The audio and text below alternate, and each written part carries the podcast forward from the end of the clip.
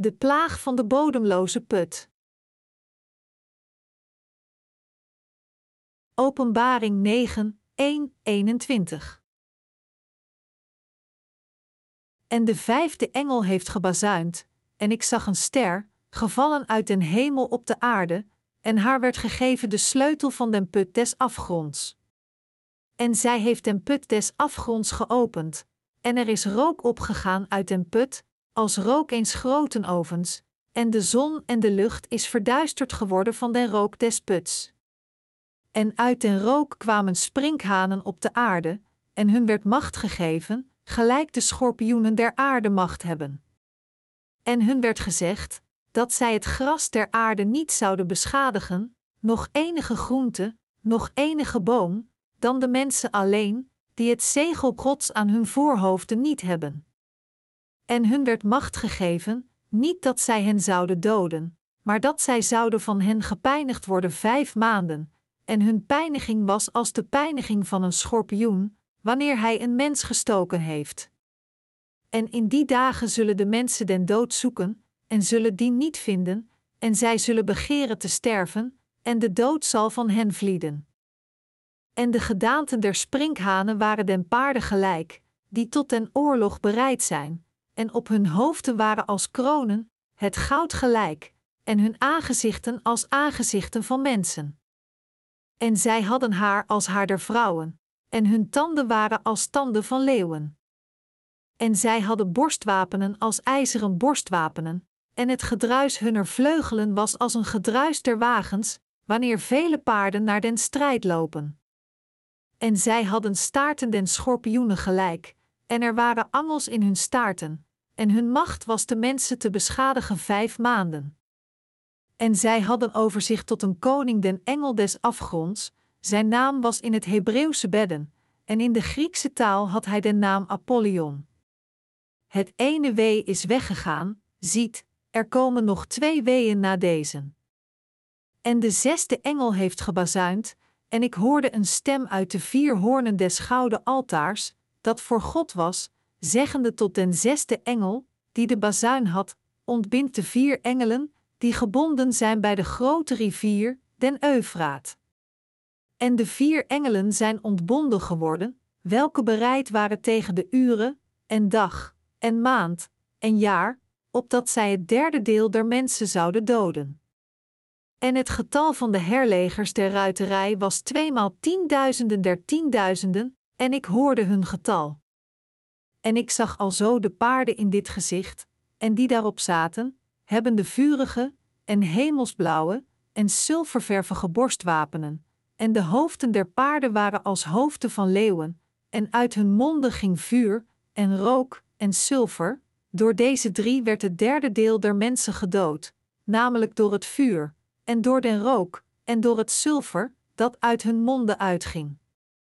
Want hun macht is in hun mond, en in hun staarten, want hun staarten zijn aan de slangen gelijk, en hebben hoofden, en beschadigen met dezelfde. En de overige mensen, die niet gedood zijn door deze plagen, hebben zich niet bekeerd van de werken hunner handen, dat zij niet zouden aanbidden de duivelen, en de gouden, en zilveren, en koperen, en stenen, en houten afgoden, die nog zien kunnen, nog horen, nog wandelen, en hebben zich ook niet bekeerd van hun doodslagen, noch van hun venijngevingen, noch van hun hoererij, noch van hun dieverijen. Exegese Vers 1 En de vijfde engel heeft gebazuind, en ik zag een ster, gevallen uit den hemel op de aarde, en haar werd gegeven de sleutel van den put des afgronds. Dat God de engel de sleutel tot de bodemloze put gaf, betekent dat hij besloot een verschrikkelijke, helse plaag op de mensheid af te sturen. De bodemloze put wordt ook de afgrond genoemd, wat een plaats met een eindeloze diepte betekent. God zal deze bodemloze put openen om leed te brengen aan de op aarde levende antichrist, zijn volgelingen en aan iedereen die tegen het rechtvaardige is. De vijfde engel kreeg de sleutel tot deze bodemloze put. Dit is een verschrikkelijke plaag, even vreselijk als de hel zelf. Vers 2. en zij heeft den put des afgronds geopend, en er is rook opgegaan uit den put, als rook eens groten ovens, en de zon en de lucht is verduisterd geworden van den rook des puts. Als God het openen van de bodemloze put toe zou laten, zou de hele wereld gevuld zijn met stof zoals het stof van vulkanische assen terwijl het de plaag van de duisternis brengt. Deze plaag van de duisternis is gereserveerd voor diegenen die de duisternis liefhebben. God is de God van het licht dat op ons schijnt, Hij geeft het evangelie van het water en de geest aan iedereen. Aan diegenen die in deze waarheid geloofden, gaf God de gratie van de redding en Hij stond hen toe in zijn helder licht te leven. Maar diegenen die de waarheid niet accepteren, zullen Gods rechtvaardige straf moeten ondergaan, want Hij zal hen de plaag van de duisternis brengen en zijn juiste oordeel. Mensen worden fundamenteel geboren als zondaars en ze verkiezen de duisternis boven het licht in hun leven. Zij verdienen het dus om de plaag van de duisternis van God over zich te krijgen, omdat zij het evangelie van het water en de geest dat door God werd gegeven, verwerpen en er niet in geloven. Vers 3: En uit den rook kwamen sprinkhanen op de aarde, en hun werd macht gegeven, gelijk de schorpioenen der aarde macht hebben. God zal sprinkhanen naar deze aarde sturen en de zonde bestraffen van degenen die zich instinctief tegen Gods waarheid verzetten. Deze sprinkhanenplaag kan dezelfde ondraaglijke pijn als de steek van een schorpioen opleveren. Daarom moeten alle zondaars van deze wereld in de ware liefde van God geloven. En zij die dat niet doen, moeten uit de eerste hand ondervinden hoe groot en pijnlijk de zonde van hun verloochening van Gods liefde en hun standpunt tegen Hem precies zijn. God stuurde de sprinkhanen naar deze aarde en liet de mensen de tol betalen van hun zonden ten opzichte van de God van de waarheid en hun instinctieve gedachten.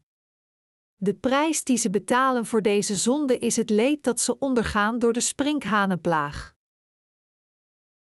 Vers 4 en hun werd gezegd dat zij het gras ter aarde niet zouden beschadigen, nog enige groente, nog enige boom, dan de mensen alleen, die het zegel Gods aan hun voorhoofden niet hebben. Als God de verschrikkelijke sprinkhanenplaag loslaat, vergeet Hij niet Zijn genade te tonen voor degenen die door Hem verzegeld zijn. Hij beveelt de sprinkhaan ook de natuur geen kwaad te berokkenen. Vers 5 en hun werd macht gegeven, niet dat zij hen zouden doden, maar dat zij zouden van hen gepijnigd worden vijf maanden. En hun pijniging was als de pijniging van een schorpioen, wanneer hij een mens gestoken heeft. In het hooglied van Salomon 8, 6 spreekt God van zijn liefde en toorn, want de liefde is sterk als de dood, de ijver is hard als het graf, haar kolen zijn vurige kolen, vlammen des Heren. Op dezelfde manier vertelt deze plaag ons hoe ontzagwekkender de straf zal zijn voor degene die Gods liefde uit zijn evangelie uit het water en de geest weigeren. Deze plaag zal de mensen vijf maanden teisteren.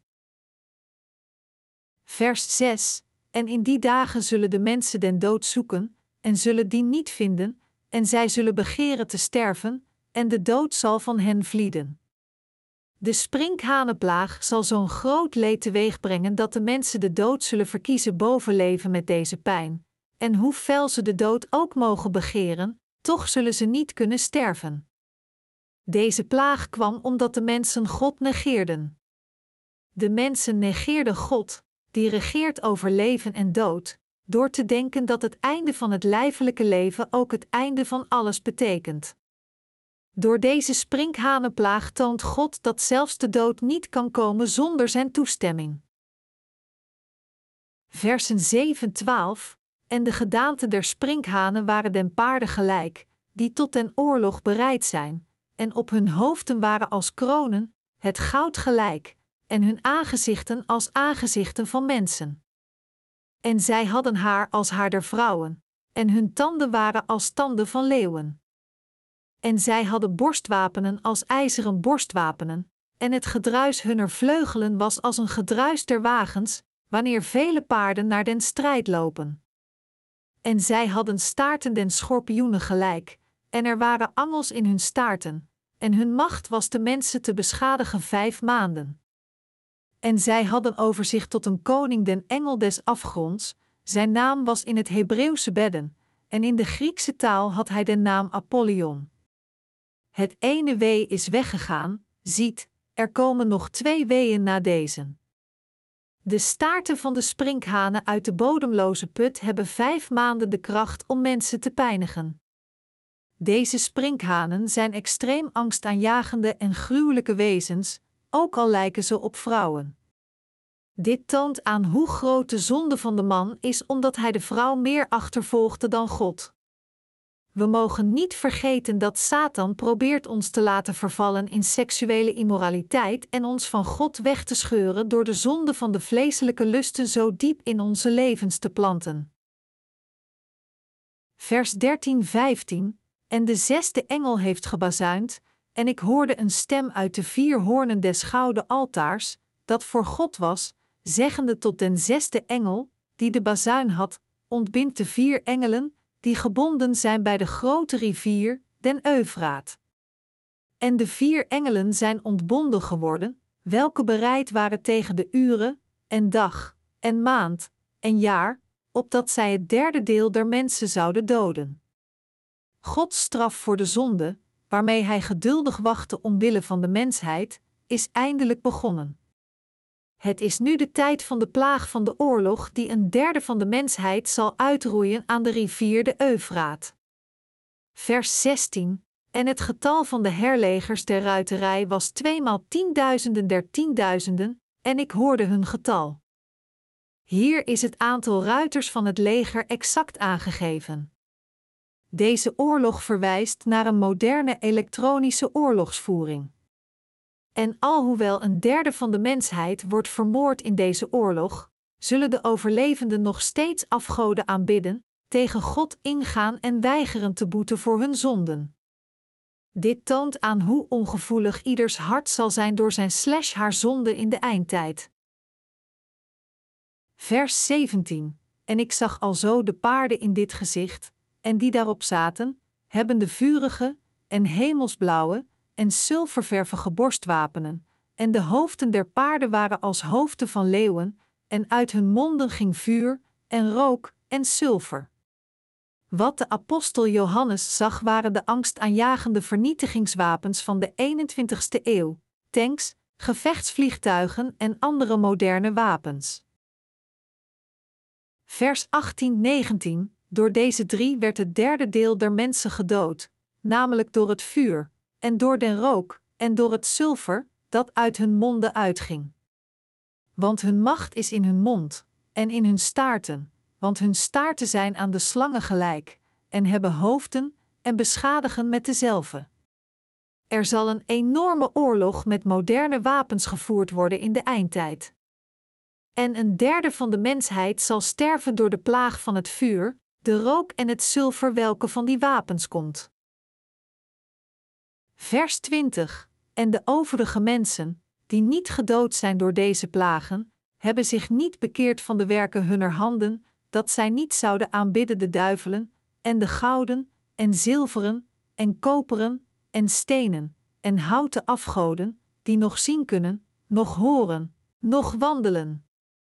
Ondanks de plagen zullen zij die de oorlog overleven hun idolen nog meer gaan aanbidden en zij zullen voor hen blijven buigen, want deze mensen zijn voorbestemd om vernietigd te worden. Vers 21. En hebben zich ook niet bekeerd van hun doodslagen, noch van hun venijngevingen, noch van hun hoererij, noch van hun dieverijen. Dit toont dat de mensheid zelfs in de eindtijd nooit spijt zal hebben van zijn zonde voor God. Daarom zal God deze zondaars veroordelen, maar hij zal de rechtschapenen toelaten in de nieuwe en gezegende wereld.